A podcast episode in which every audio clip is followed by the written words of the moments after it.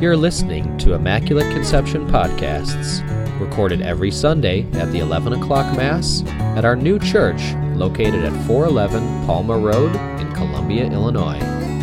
For more information about Immaculate Conception, please go to www.icc-columbia-il.us. Our pastor is Father Carl Shear. And now, enjoy the podcast. I don't believe what I just saw. Famous words of the late Cardinal Hall of Fame broadcaster Jack Buck in the 1988 World Series between the Los Angeles Dodgers and the Oakland Athletics when Dodger slugger Kirk Gibson limped to the plate on two bad knees to pinch hit with two outs in the bottom of the ninth, and the Dodgers trailing by a run with a runner on first. And with a 3 2 count, Gibson hit a two run homer to give the Dodgers the 5 to 4 victory. And as Gibson limped around the bases, Jack Buck once again told the whole world via TV, I don't believe what I just saw. I'm sure most of us here have had our I don't believe what I just saw moments in our lives. I remember back on September the 15th, 2013, when we celebrated my 40th anniversary as a priest, that the parish presented me with a new automobile.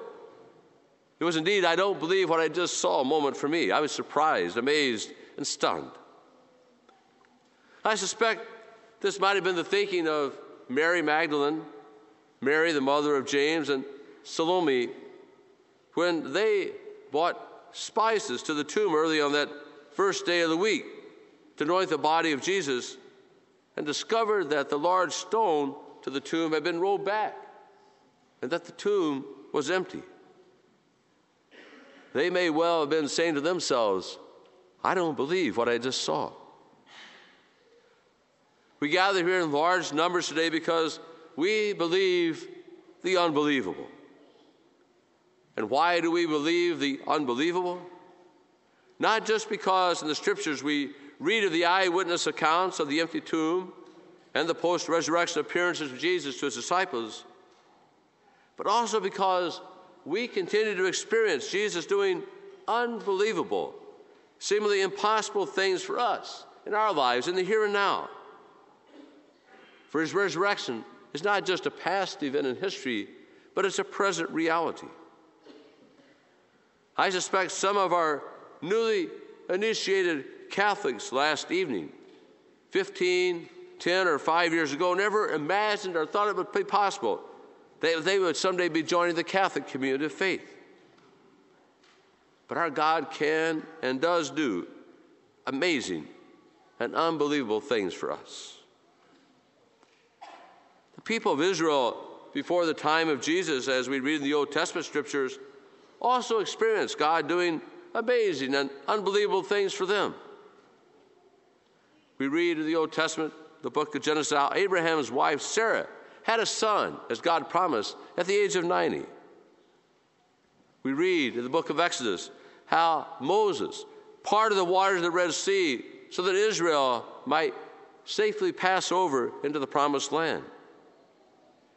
And we read how God anointed the youngest son of Jesse to be the new king of Israel, to the surprise of Jesse and all of his sons.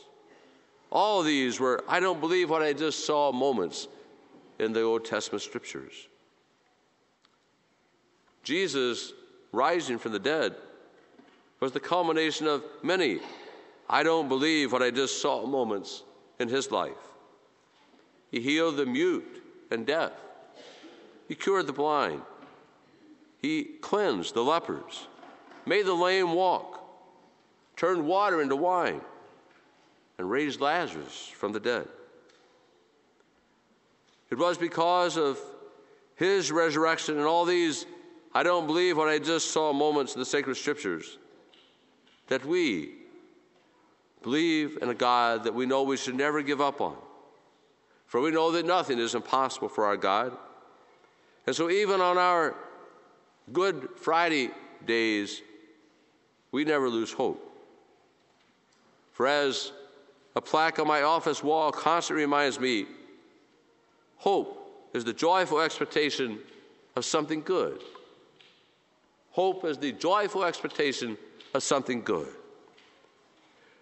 And so, as I buried my mother this past Monday in the midst of the heartache that saying goodbye always brings, I was consoled by believing that even her death, something good was going to happen eternal life. And so, because God continues to do amazing and unbelievable things for each one of us throughout our lives, long after God raised Jesus from the dead, we boldly and joyfully proclaim, not just at Easter, but on every Sunday and on every day of every week, that God is good. All the time.